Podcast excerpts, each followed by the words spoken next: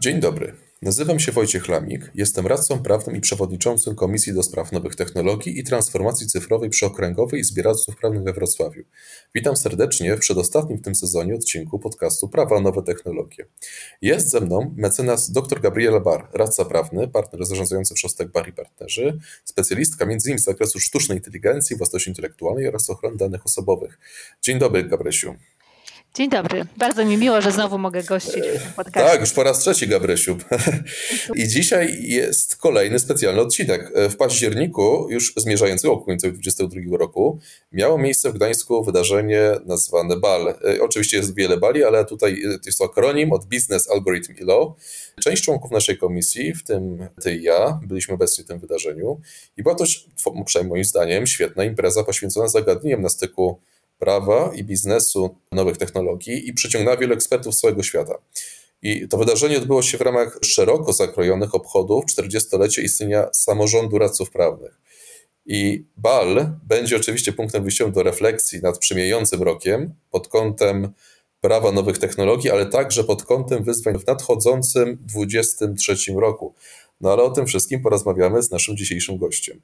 Marta Dargas-Draganik, radca prawny, doktor nauk prawnych, absolwentka studiów podyplomowych Prawo Nowych Technologii w Instytucie Nauk Prawnych Polskiej Akademii Nauk, stypendystka China Youth University of Political Studies w Pekinie, wykładowca Wyższej Szkoły Administracji i Biznesu w Gdyni, zastępca przewodniczącej Komisji do Spraw Nowych Technologii, członek Komisji do Spraw Współpracy z Zagranicą oraz Komisji do Spraw Doskonalenia Zawodowego przy Okręgowej Izbie Prawnych w Gdańsku, pełnomocnik Zarządu Spraw Współpracy z Chinami, pracodawców pomoże.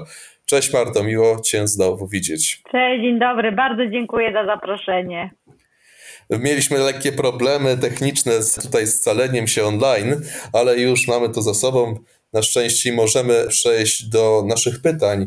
A troszeczkę ich się zebrało. Jak już wspominałem wcześniej, bardzo cieszymy się, że mogliśmy wziąć udział w tym wydarzeniu PAL, jakie było się w Gdańsku. I powiedz mi proszę Marto, ta konferencja była poświęcona sztucznej inteligencji, cyberbezpieczeństwu. Opowiedz nam proszę pokrótce, jaką rolę pełniłaś i co się działo podczas tej konferencji? Tak, konferencja była dużym wysiłkiem naszej Komisji do Spraw Nowych Technologii. Ja miałam przyjemność być w ścisłym komitecie organizacyjnym. No i pracowałam przy konferencji od początku to znaczy od samego pomysłu, później tematyki, jaką chcemy poruszać, po e, prelegentów, których chcielibyśmy e, zaprosić. Konferencja miała mm, na celu e, podjęcie takiej próby, delikatnej próby zbliżenia biznesu i prawa, ponieważ tak jak wiemy, no tutaj sztuczna inteligencja E, no to na każdym kroku to e, tę sztuczną inteligencję, mm, słyszymy o sztucznej inteligencji. E, niestety mm, często na wyrok. Więc naszym, wydaje mi się, ambitnym dosyć celem było przybliżenie e, zarówno prawnikom e, tego biznesowego punktu widzenia i biznesowego zastosowania i wykorzystania i możliwości, jakie daje sztuczna inteligencja i, rozwiązane, i rozwiązania mm, dotyczące cyberbezpieczeństwa, a z drugiej strony e, dla biznesu, żeby spojrzeli na te kwestie od naszej strony, nas jako prawników e, i zrozumieli niektóre mm, ograniczenia, które mają się pojawić związane ze sztuczną inteligencją, ich przyczyny, dla których mm, muszą się pojawić, no i też, żeby zrozumieli nas, e, prawników, nasze, nasze postrzeganie, bo ono się nieco różni od tego biznesowego podejścia, nasze postrzeganie e, tych elementów związanych ze sztuczną inteligencją, czy też e, cyberbezpieczeństwem. Ponadto tym, co było takim podstawowym założeniem naszego komitetu organizacyjnego konferencji, było to, żeby przedstawić różne punkty widzenia w sensie mm, różnych doświadczeń e, prawników z różnych stron świata. Dlatego zaprosiliśmy Chińczyków, prawników z Hongkongu, zarówno z, ze Stowarzyszeniem Prawników z Hongkongu, jak również ze Stowarzyszeniem Prawników Shenzhen. Nasza Okręgowa Izba Radców Prawnych w Gdańsku ma podpisane porozumienia o współpracy już od 2017 roku współpracujemy. E, także tutaj chcieliśmy przedstawić punkt widzenia i doświadczenia chińskie, ponieważ tam wykorzystanie w Chinach i w Hongkongu, wykorzystanie sztucznej inteligencji, e, czy tych właśnie tych rozwiązań opartych o, o, o tak zwaną sztuczną inteligencję, o e, machine learning, w kwestie związane z blockchainem, smart kontrakty, one są na porządku dziennym w systemie sądownictwa w wymiarze sprawiedliwości w Chińskiej Republice Ludowej. Tutaj mamy zupełnie do czynienia z różnym od naszego systemem prawnym, inne tam są uwarunkowania, inne możliwości e, wprowadzenia pewnych rozwiązań, w tym właśnie opartych o sztuczną inteligencję.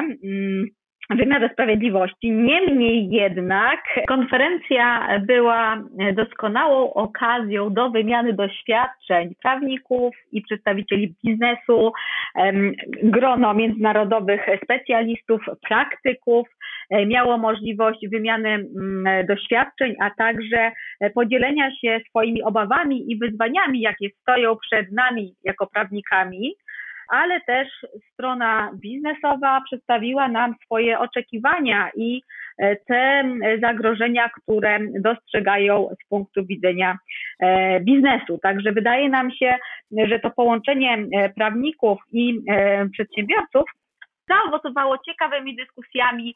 Konferencja miała charakter stacjonarny, to też nad czym bardzo nam zależało, ponieważ e, po dobie koronawirusa, spotkań online, była to doskonała okazja do networkingu, dlatego bardzo się cieszymy, że oboje mieli, mogliście e, i e, poświęciliście czas, żeby wziąć udział w tej konferencji. Także mam nadzieję, że to był wartościowy czas dla Was.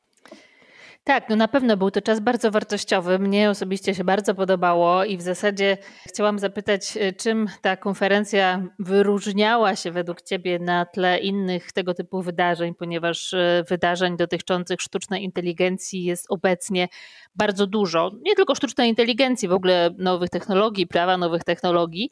Mm, na pewno o części z tych rzeczy, którymi konferencja się wyróżniała, już powiedziałaś, czyli po pierwsze wydarzenie było międzynarodowe, po drugie mieliśmy możliwość spotkania się w offline tak zwanym.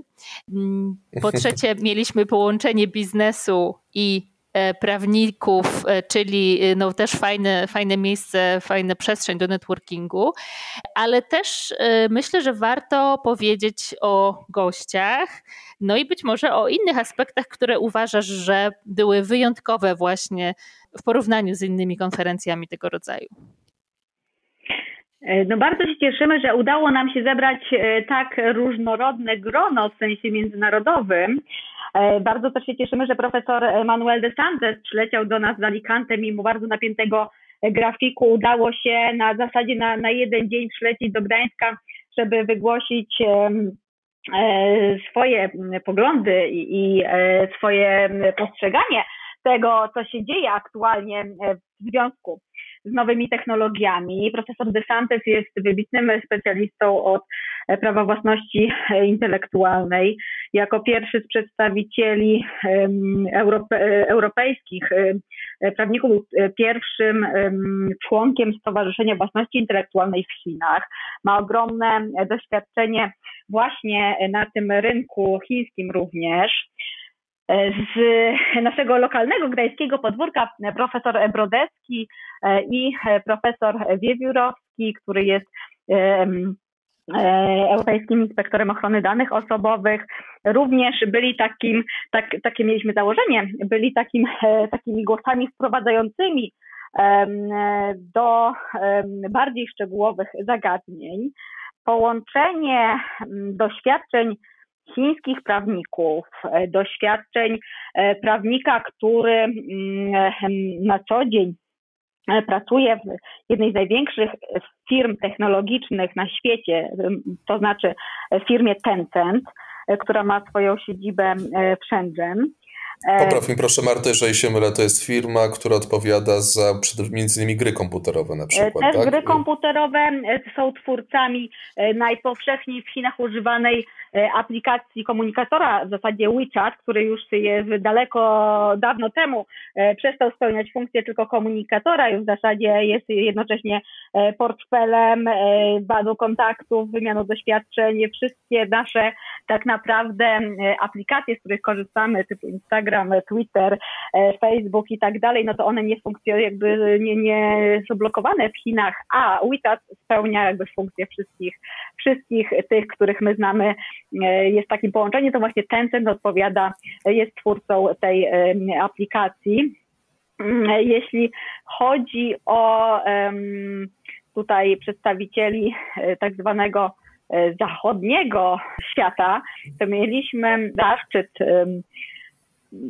że zgodził się wziąć udział w naszej konferencji profesor Baeza, który jest profesorem informatyki e, i na co dzień wspiera startupy w Dolinie Krzemowej, ma bardzo duże doświadczenie w wykorzystywaniu sztucznej inteligencji w praktyce, a, a zajmuje się przede wszystkim etyką sztucznej inteligencji.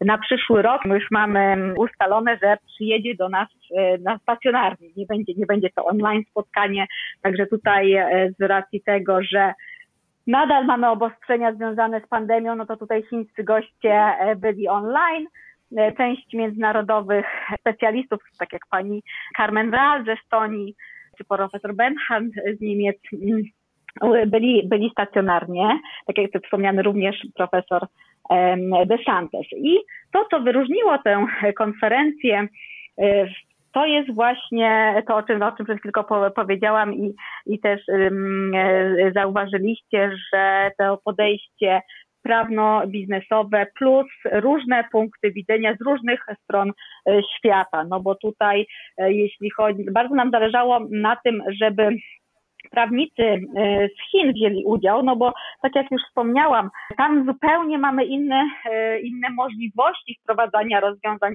opartych o systemy mm, sztucznej inteligencji niż tutaj w Europie. Nie mamy e, takich e, ograniczeń, nie ma tam takich ograniczeń jak u nas. Oczywiście e, tam nie ma, nie ma ustawy o ochronie danych osobowych, pracują nad tym intensywnie. Niemniej jednak znany i social scoring i, i face recognition, które w Chinach po raz pierwszy, jakby od, od dawna stanowią taki punkt kontrowersyjny, no jakby tutaj wiadomo, że w, na, w naszych warunkach europejskich te rozwiązania no to nie, nie, nie mogą być zaadaptowane takie po prostu wprost. No niemniej jednak ten punkt widzenia Chińczyków i ich e, poziom zaawansowania w stosowaniu rozwiązań opartych o sztuczną inteligencję w wymiarze sprawiedliwości w naszej ocenie był wartością dodaną tej konferencji. Jasne. E, ogólnie rzecz ujmując, e, sama konferencja dwudniowa zresztą składała się z szeregu paneli i tutaj chciałem szczególnie zwrócić uwagę, byłem też na tym panelu obecny, na panelu związanym z Legal Tech, a jest on dla nas też, jako dla Wrocławian szczególny, z tego względu, że Gabrysiu byłaś moderatorem tego panelu. I proszę cię, i teraz właśnie oddaję głos Gabrysi. Powiedz mi proszę, Gabrysiu, czy możesz nam streścić ten fragment tej konferencji? Jakie były najciekawsze punkty, jakie pojawiły się w, te, w ramach tego panelu kierowanego przez Ciebie? Bo sama jesteś specjalistką z tego zakresu, więc pytanie, e, czy coś Cię w ogóle zaskoczyło tam? Czy pojawiły się jakieś nieoczywiste głosy? Rzeczywiście miałam przyjemność moderować panel dotyczący Legal Tech y, i bardzo tutaj jeszcze raz dziękuję y, za zaproszenie. To było naprawdę fajne doświadczenie. Bardzo ciekawi ludzie, z którymi można było podyskutować również przed samym panelem. Ja miałam w panelu trzy osoby. E, miałam e, Jeffa Cao właśnie z wspomnianej firmy Tencent, właściwie z Instytutu Naukowego, z Instytutu zajmującego się badaniami nad etyką sztucznej inteligencji Tencent. Dariusza Szostka, profesora Uniwersytetu Śląskiego mojego wspólnika też tak przy okazji. E, I e, teraz kierownika... Gwoli ścisłości. Gwoli ścisłości, tak. E, Cyber Science, czyli takiego, takiego konsorcjum pomiędzy właśnie Uniwersytetem Śląskim, Politechniką Śląską i Akademią Ekonomiczną, czy Uniwersytetem Ekonomicznym w Katowicach, więc takie fajne interdyscyplinarne podejście tutaj prezentujemy i profesora Przemysława Polańskiego, który jest z kolei zarówno prawnikiem, jak i informatykiem i jest profesorem Akademii Leona Koźmińskiego. No i oczywiście od lat zajmuje się również prawem nowych technologii i bardzo mocno zajmuje się legaltechem, ponieważ pracuje dla wydawnictwa Beck i, no i tam jakby wdraża te rozwiązania legaltechowe i komercyjnie mm, je wprowadza na rynek. E, więc mm, jakby każdy z tych prelegentów e, miał trochę inne spojrzenie, trochę inny background, że tak się wyrażę. Mm, I e, jeśli chodzi o pana Jeffa Cao, to mówił to, co mnie zaciekawiło w jego, w jego przemówieniu, a mówił on o zastosowaniu narzędzi LegalTech e, w sądownictwie, e, w arbitrażu i w online dispute resolution, czyli w tym takim online'owym rozpoznawaniu sporów. E, mm, koncepcja sądów metaversum. Jest, mnie osobiście jest bardzo bliska taka, takie podejście do myślenia o sądzie przyszłości jako usłudze, nie jako miejscu. Dlatego jakby dla mnie ta koncepcja jest y, nie jakaś wywrotowa, tylko po prostu jest to naturalną konsekwencją rozwoju technologii, że w przyszłości nie będziemy chodzić do sądu. Choć jeszcze kilka lat no, choć jeszcze kilka lat temu tak naprawdę było to czymś kompletnie abstrakcyjnym, tak? Jeszcze abstrahując to jeszcze prawda. pandemią na przykład. Ja myślę, że w ogóle w dalszym ciągu, wiecie, no, my trochę żyjemy w takiej bańce informacyjnej. Nam się wydaje, że, my, że, że wszyscy żyją nowymi technologiami. No, to, to nie jest tak oczywiście, bo e, wiele osób e, albo się ich tych nowych technologii boi, albo uważa, że to są jakieś wymysły, e, że jakaś moda, która minie.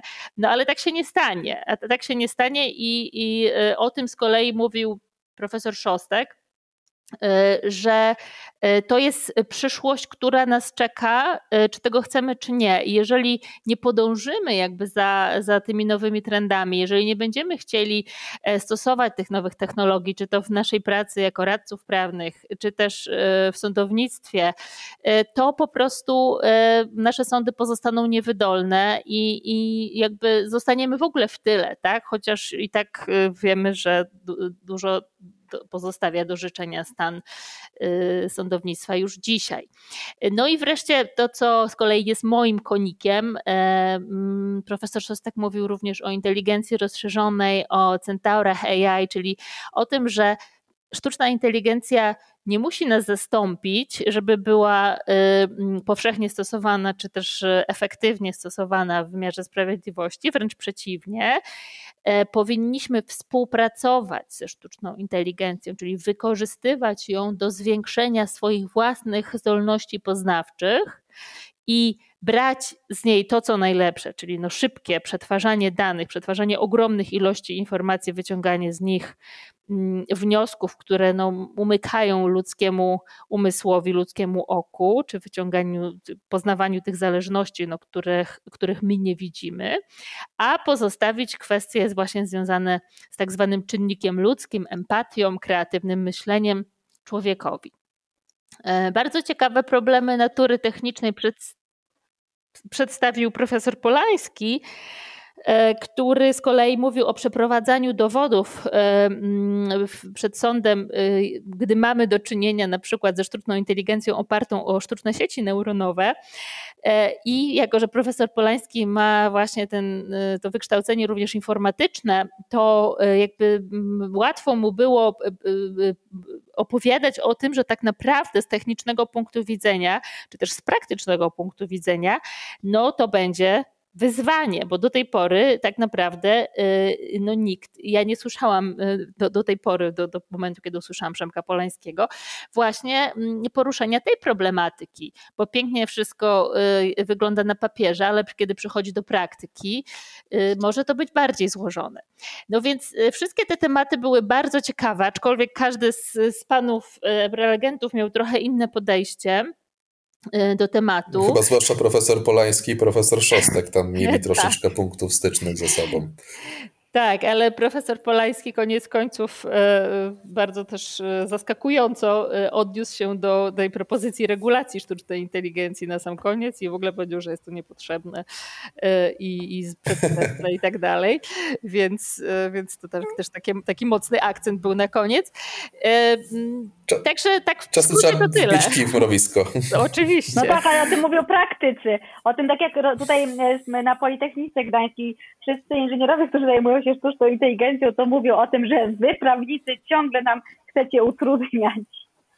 Niszczycie biznes, hamujecie tak. rozwój. Tak, tak, tak. Coś w tym To deseń. jest prawda, ale z drugiej strony to jest to, o czym Gabrysia powiedziała, że prawnicy trochę się obawiają tych nowych technologii. To jest cały czas nie wiedzą o co chodzi. Sztuczna inteligencja to hasło, no to wyskakuje już nam prawie z lodówki, że y, z reklam się dowiadujemy, że lodówka ma sztuczną inteligencję. To nie jest prawda. Oczywiście bo spyty marketingowe po tym, jak będzie pewnie uchwalony te akt o sztucznej inteligencji troszeczkę spauzują te, te marketingowcy, tak mi się wydaje przynajmniej, bo, bo to się będzie wiązało oczywiście z dodatkowymi obowiązkami, jeżeli firma będzie wykorzystywała rozwiązania oparte o sztuczną inteligencję. No niemniej jednak wydaje się, że naszą rolą e, nas jako właśnie członków e, Komisji e, Nowych Technologii, czy tutaj profesor Soszostek, czy, czy właśnie doktor Gabriela Bar, czy profesor Polański, no to, to wy jesteście tymi pionierami tak naprawdę w Polsce, też z jednej strony rozpowszechniania tej wiedzy, a z drugiej strony przystępny sposób tłumaczenia prawnikom i nie tylko, na czym polegają te, e, te rozwiązania? No bo tutaj, no niestety, to nie wiem, czy, czy się ze mną zgodzicie, że, że no, rozmawiając z praktykami, którzy nie mieli doświadczeń związanych z, chociażby z obsługą firm, które, które wykorzystują pewne rozwiązania oparte o sztuczną inteligencję, no tutaj jakby ciężko szukać punktu stycznego i zrozumienia, no bo często, tak jak e, z moich obserwacji wynika i tutaj u nas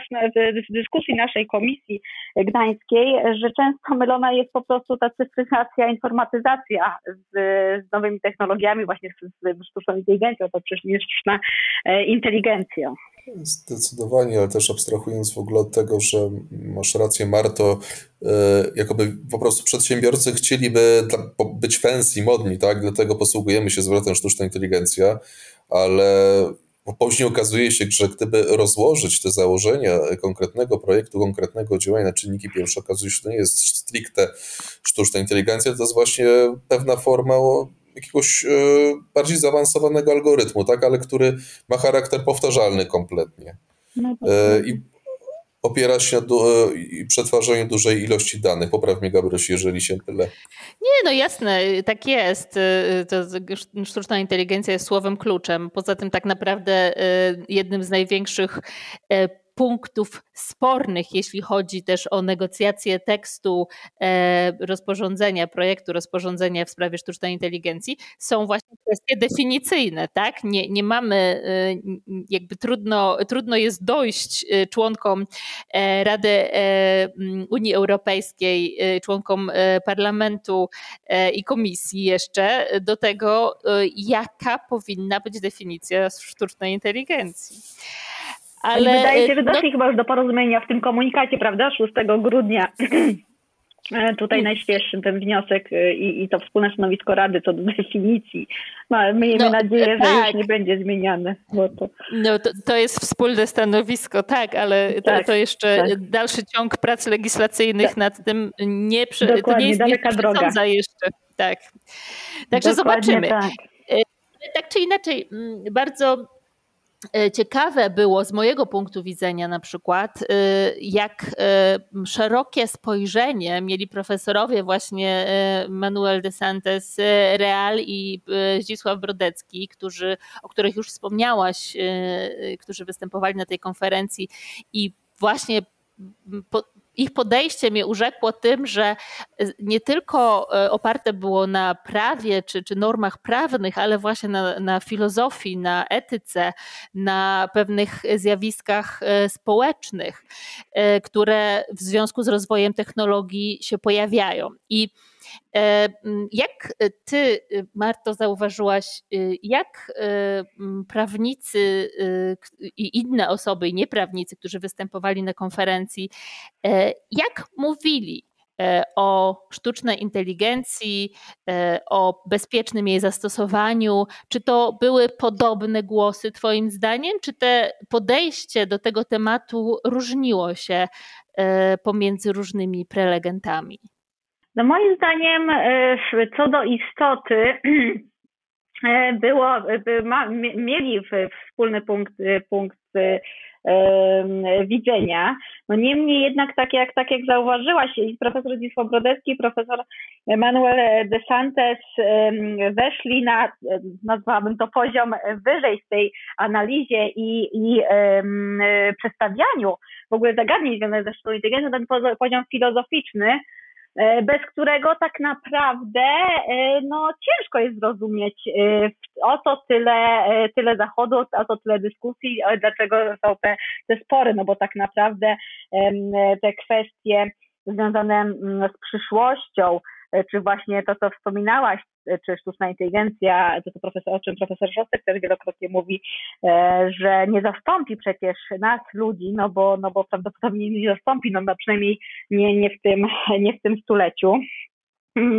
Kwestie dotyczące bezpieczeństwa, cyberbezpieczeństwa. Tu ciekawe się wydaje mm, podejście tutaj ostatniego, jednego z ostatnich prelegentów drugiego dnia, z, który mówił o zastosowaniu rozwiązań kwantowych. Tutaj to szyfrowanie kwantowe, no to już będzie zupełnie inny, inny poziom wyższy. Prawnicy, część prawników, oczywiście nie wszyscy, e, była nieco przerażona na koniec, na koniec tego drugiego dnia, co do jakby już stopnia zaawansowania tych niektórych rozwiązań dotyczących właśnie kwestii e, związanych z cyberbezpieczeństwem, no bo tutaj kwestie dotyczące sztucznej inteligencji, to tak jak, tak jak, tak jak już powiedzieliśmy dzisiaj, no, dla prawników, którzy nie mają doświadczenia w obszarze informatyki, nie, czy też nie, nie obsługują podmiotów, które wykorzystują sztuczną inteligencję do, do swoich rozwiązań, te algorytmy E, które, które mm, no, jakby mm, mogą być właśnie określane mianem sztucznej inteligencji, no bo nie, nie kwestia tych e, e, smart lodówek czy, czy innych smart urządzeń, no to, no to tutaj wydaje mi się, że możemy dokonać takiego podziału na tych prawników, którzy, którym otworzyły oczy niektóre rozwiązania przedstawiane przez firmy, nie przez prawników, e, którzy zrozumieli, na czym polegają te nowe technologie, czy też właśnie ta sztuczna inteligencja, e, a e, z drugiej strony tych prawników, którzy mają doświadczenie już związane mm, z nowymi technologiami, ze sztuczną inteligencją, z mm, zagadnieniami dotyczącymi cyberbezpieczeństwa, oni jakby mogli, mogli spojrzeć tak trochę z lotu ptaka na te zagadnienia, E, i te problemy i wyzwania, z którymi będziemy się e, w najbliższym czasie e, mierzyć. Także wydaje mi się, że co do, co do istoty, co do tematyki samej konferencji, mm, to gdzieś tam zrozumienie było, było mm,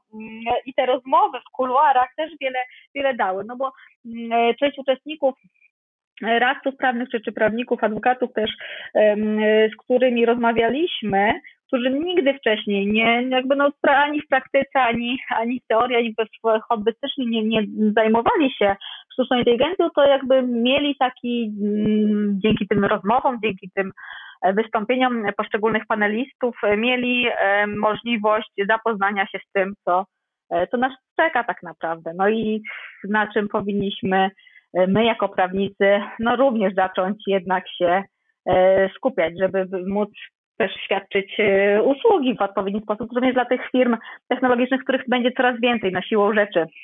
Ta, także tutaj myślę, że, e, że było wiele, wiele głosów zrozumienia, ale też, e, no, żeby nie, nie no, tutaj ten odbiór był, żeby jakby był naprawdę zróżnicowany, no bo też część uczestników, ja osobiście słyszałam, jak mówili, że to są jakieś zbyt, zbyt takie futurystyczne poglądy czy futurystyczne podejście do tych zagadnień, że to tak naprawdę trochę przesadzamy z tą istotą tych, tych wyzwań, czy też no, no zagadnień, z którymi się będziemy mierzyć. Jasne. I teraz jeśli chodzi o same wyzwanie właśnie, bo nadchodzący 2023 rok to będzie wiązał się e, z wieloma zmianami, e, wieloma wydarzeniami, wieloma nowościami siłą rzeczy. Powiedz e, mi Marto, które z nich powinny szczególnie zainteresować naszych kolegów, radców prawnych?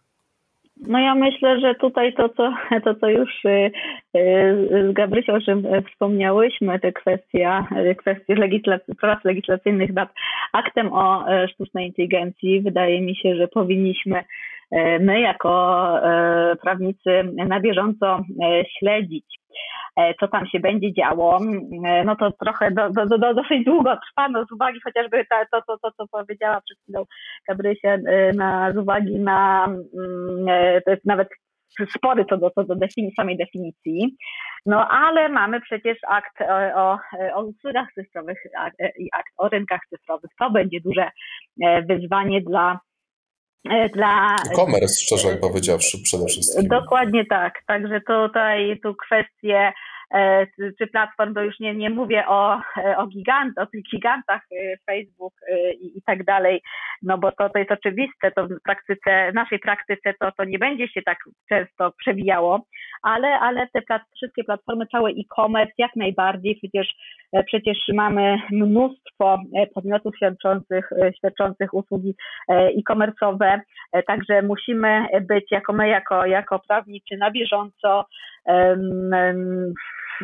musimy, na pewno będą, będą przedsiębiorcy, jak to zawsze bywa, z takimi nowymi regulacjami, potrzebowali naprawdę wsparcia, no będą, e, będą prawnego, zwłaszcza, zwłaszcza prawnego, e, no i kwestie, kwestie właśnie związane z dodatkowymi obowiązkami, jeżeli właśnie akt o, o sztucznej inteligencji będzie, no już no te prace są zaawansowane, będą pewnie coraz bardziej zaawansowane. Tutaj kwestia przygotowania się poszczególnych firm wykorzystujących rozwiązania oparte o, o sztuczną inteligencję, e, tak aby w momencie, kiedy kiedy rozporządzenie e, wejdzie w życie, żeby byli gotowi. Tutaj też naszym zadaniem jest, żeby mm, przede wszystkim edukować i rozpowszechniać tę wiedzę, no bo, no bo tutaj jednak konsekwencje dla naszych e, klientów mogą być e, no, do, dosyć nieprzyjemne, jeżeli, jeżeli nie, nie zastosują się do wymagań nałożonych tymi E, aktami prawnymi. To ja może jeszcze bym uzupełniła, e, jeśli mogę tak się wtrącić, że e, jeszcze dla sztucznej inteligencji, jeśli na tym się skupiamy, to znaczenie będzie miał bardzo również Data Governance Act. Pamiętajmy, że rozporządzenie już mhm. weszło w życie 23 czerwca, ale zacznie obowiązywać 15 miesięcy po wejściu w życie, no więc mamy cały przyszły rok na przygotowanie się do tego i tutaj mamy nowe usługi, między innymi pośredników, E, którzy będą zajmowali się no, taką działalnością, powiedzmy, jak brokerzy danych, tak? Można, można tak to nazwać, ale e, istotą tutaj jest dostęp do, dużo większy dostęp do danych, do danych, które już istnieją i które mogą być wykorzystywane przez różne podmioty sektora również prywatnego, właśnie między innymi do rozwoju e, systemów sztucznej inteligencji, a do tego pamiętajmy, mamy świeżą, całkiem świeżą AI Liability Directive, czyli dyrektywę o odpowiedzialności o, poza, to będzie też temat poza, rzeka. poza kontraktowej, dokładnie o sztucznej inteligencji, ale wprost nie jest y, związana ze sztuczną inteligencją, ale będzie do niej miała zastosowanie, pamiętajmy, Product Liability Directive, czyli e, dyrektywa o e, odpowiedzialności za produkty niebezpieczne i e, rozporządzenie, e, ona jest w tej chwili, mamy tę dyrektywę, ale ona jest w tej chwili zmieniana, tak, trwają prace legislacyjne nad jej zmianą i mamy jeszcze mm, również under construction, że tak powiem, czyli w toku prac legislacyjnych General Product Safety Regulation, czyli rozporządzenie o ogólnym bezpieczeństwie produktów, które będzie miało w szczególności w odniesieniu do konsumentów znaczenie. No i ostatnia rzecz, która ma znaczenie dla sztucznej inteligencji, to Data Act, który też jest dosyć szybko e, procedowany i który umożliwi wymianę danych i udostępnienie stronom trzeciom danych wyprodukowanych, że tak powiem, przez różnego rodzaju urządzenia internetu rzeczy i industrialnego internetu rzeczy. Więc tak naprawdę tych wyzwań jest tak dużo, że jak z mojej perspektywy na to patrzę, to myślę sobie, jak to w ogóle można ogarnąć, więc... Yy... I szczerze powiedziawszy ciekawe, czy będzie można powiedzieć, że jestem specjalistą jako prawnik, tak, z zakresu sztucznej inteligencji, czy to już będzie zbyt szerokie pojęcie, tak, Dokładnie. bo można być praktycznie, wychodząc na to, ile jest tych w ogóle tych aktów, że załóżmy, jedna osoba jest od przetwarzania danych osobowych w związku ze sztuczną inteligencją, druga, że jest odnosi tak. odpowiedzialności cywilnej prawnej tak, tak, szkody spowodowane tak. przez mhm. Tak, inna że z kolei etyka. Mhm. Więc e, odnoszę wrażenie, że w ogóle regulacje dotyczące sztucznej inteligencji rozkład, rozrastają się wykładniczo tak naprawdę, że jest mhm. bardzo ciekawe, co na, pod koniec lat 20. tego wieku, ile już będzie regulacji w tym zakresie. Pamiętajmy, dodajmy sobie jeszcze jakieś potencjalne, e, już nie tylko unijne, ale też jakieś regulacje krajowe, jakie mogą się potencjalnie pojawić w tym zakresie, co już będzie naprawdę w pewnym momencie wyzwaniem dla e, prawników, którzy będą obsługiwać takie podmioty świadczące usługi w zakresie sztucznej inteligencji. Super, brzmi bardzo pociągająco, powiem Ci. Tak, Pociągająco, ale tak, zatrważająco tak, jednocześnie. czasy przed nami. Tak, ale jeszcze e, przychodzi mi do głowy, że musimy zwrócić uwagę już abstrahując od regulacji e-commerce jeszcze przy okazji, tak, czyli dyrektywą Omnibus na przykład, e, kwestii związanych z, z, zmianami przy usługach cyfrowych, ale e, czy też zmian w dyrektywie towarowej, przez to ulegnie zmianie w znacznej mierze kwestie reklamacyjne w kodeksie cywilnym i też ustawie praw konsumenta, ale jeszcze chciałem zwrócić uwagę na cyberbezpieczeństwo, ponieważ e, wiadomo, już mamy e, na ukończeniu bodajże, albo już, na, już rozpoczęło, jest już ogłoszona w e, Eurexie dyrektywa NIS-2 przecież, tak? Mhm. No Która tak, tak. E, też bardzo poważnie wpłynie na cyberbezpieczeństwo.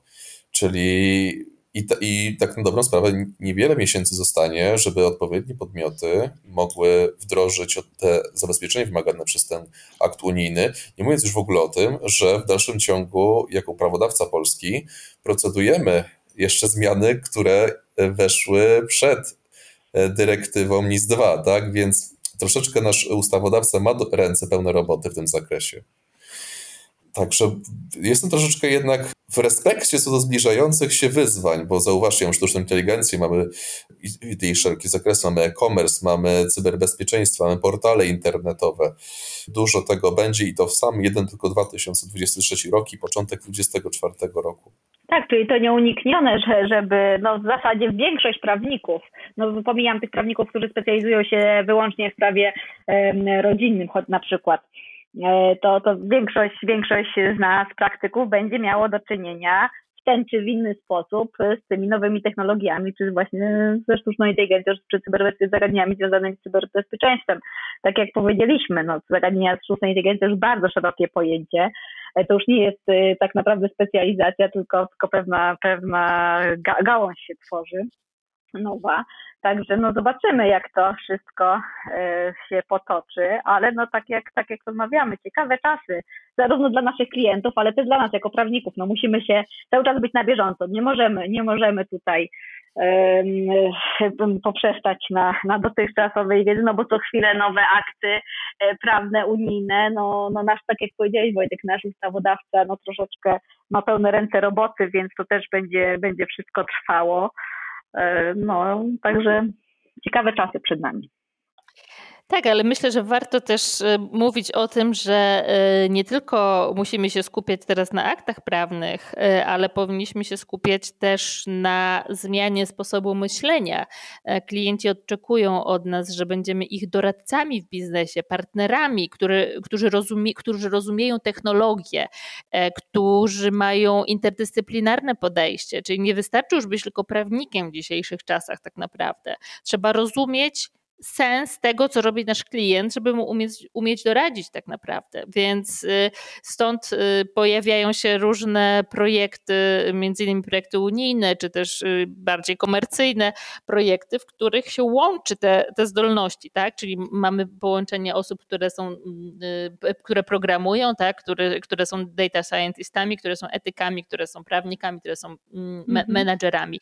I to jest myślę też kierunek dla nas, że, że, że nie powinniśmy się jakby ograniczać do, do prawa, ale też zdobywać e, pewne dodatkowe kompetencje, które pozwolą nam lepiej e, wykonywać ten zawód. E, no dobrze, to chyba jeszcze powiedzieliśmy sobie już o wyzwaniach, więc myślę, że Tobie, Wojtku, oddam głos i ostatnie pytanie. Zdecydowanie tak. Marto, powiedz mi proszę, przyszły rok będzie kolejną okazją, żeby odwiedzić konferencję Bali, już drugą edycję. Powiedz nam proszę, czego się możemy spodziewać po niej? Co daje udział w, taki, takim wydarzeniu i czy warto polecić ją radcom prawnym? Oczywiście, bardzo dobrze. Zachęcamy do, do udziału. W, na początku, pewnie w styczniu podamy już ko, ko, bardziej konkretną datę. Najprawdopodobniej będzie to listopad przyszłego roku. Jeśli chodzi o formułę, to również naszą ambicją jest, żeby była to formuła stacjonarna.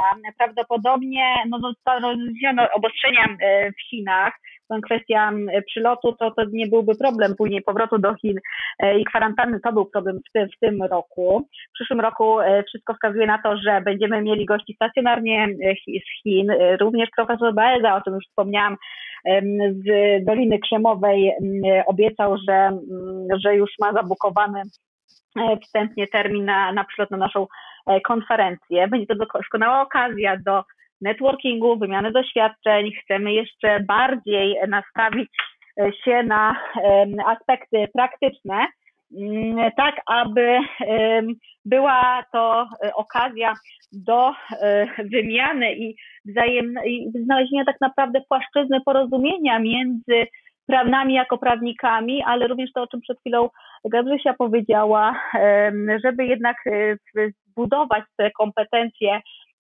u prawników, e, interdyscyplinarność, żeby zrozumieć to, czego oczekują przedsiębiorcy. Dlatego też chcielibyśmy zaprosić również przedstawicieli Mm, przedstawicieli firm, e, które wykorzystują czy to e, uczenie głębokie, czy w swoich rozwiązaniach, czy to e, sztuczne sieci neuronowe, nie tylko tu z naszego polskiego ogródka, ale również, również zagranicznych gości. Jeszcze wspomnę, że jedna z firm, która była, której dyrektor był prelegentem E, u nas na konferencji z firmy e, Bilon e, została w ostatnim czasie wybrana przez Komisję Europejską, pokonała 75 innych konkurentów i zostanie dostawcą technologii blockchain. Także tutaj E, e, także świetny sukces e, firmy. Będzie to jedna z trzech firm, które będą budowały infrastrukturę opartą na architekturze blockchain dla Unii Europejskiej. Także naprawdę ogromny sukces. Mamy nadzieję, że również w przyszłym roku przedstawiciel firmy Bilon zaszczyci nas swoją obecnością i coś więcej nam opowie E, o właśnie tych technologiach e, blockchain, no bo w tym roku też, też było to, to przedmiotem selekcji. No niemniej jednak e, blockchain, smart kontrakty i te wszystkie zagadnienia z tym związane, no też są dużym wyzwaniem dla nas jako, dla prawników. Dlatego chcielibyśmy skupić się, tak jak ta, ta pierwsza edycja była, miała taki charakter dosyć wprowadzający, przedstawiający różne punkty widzenia.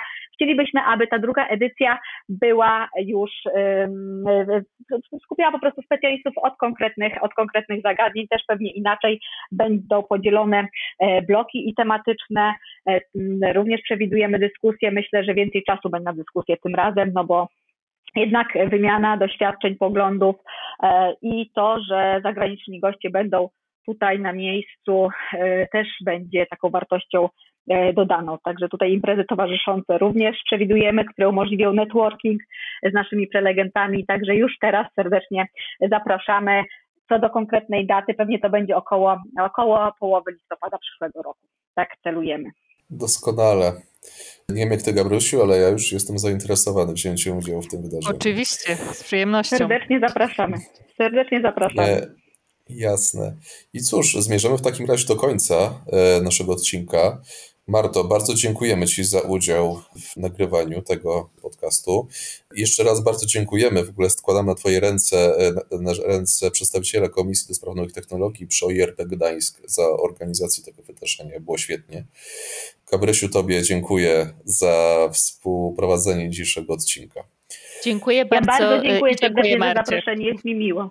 Ja bardzo Wam dziękuję i bardzo się cieszę, że byliście z nami w Gdańsku. Co prawda, jako, jako e, ściśli organizatorzy, ja gdzieś tam biegałam i nie miałam okazji na dłuższą rozmowę, ale myślę, że w tym roku będzie, będzie, e, będzie więcej tej okazji e, na tej tegorocznej, przyszłorocznej konferencji. Bardzo dziękuję, bardzo się cieszę również na współpracę z Waszą Izbą i, i mam nadzieję, że jeszcze dużo spotkań i ciekawych, mm, ciekawych wydarzeń mm, przed nami. Także mam nadzieję, Jasne. że będziemy e, mogli ściśle współpracować, bo u nas też się dużo dzieje. E, no pewnie, pewnie e, w najbliższych tygodniach będziemy się dzielić tym, co tu planujemy i będziemy bardzo prosili o, o współpracę w niektórych, niektórych tych co ciekawszych, ciekawszych inicjatywach. Możecie być tego pewni. Jeszcze raz bardzo dziękujemy. Chciałem też podziękować naszym słuchaczom za wysłuchanie tego odcinka. Zachęcam do odsłuchania poprzednich epizodów naszego podcastu. I cóż, kolejny odcinek będzie już po świętach, przed Nowym Rokiem. Wobec tego chciałbym wszystkim życzyć wszystkiego najlepszego, zdrowych, szczęśliwych i wesołych świąt spędzonych w gronie najbliższych, żebyśmy sobie chwilę jednak odpoczęli e, od e, pracy i wszelkich e, zmartwień i po prostu, żeby kolejny rok nadchodzący był znacznie lepszy od obecnego. I cóż, wszystkiego dobrego i do usłyszenia już niebawem. Do usłyszenia. Do usłyszenia.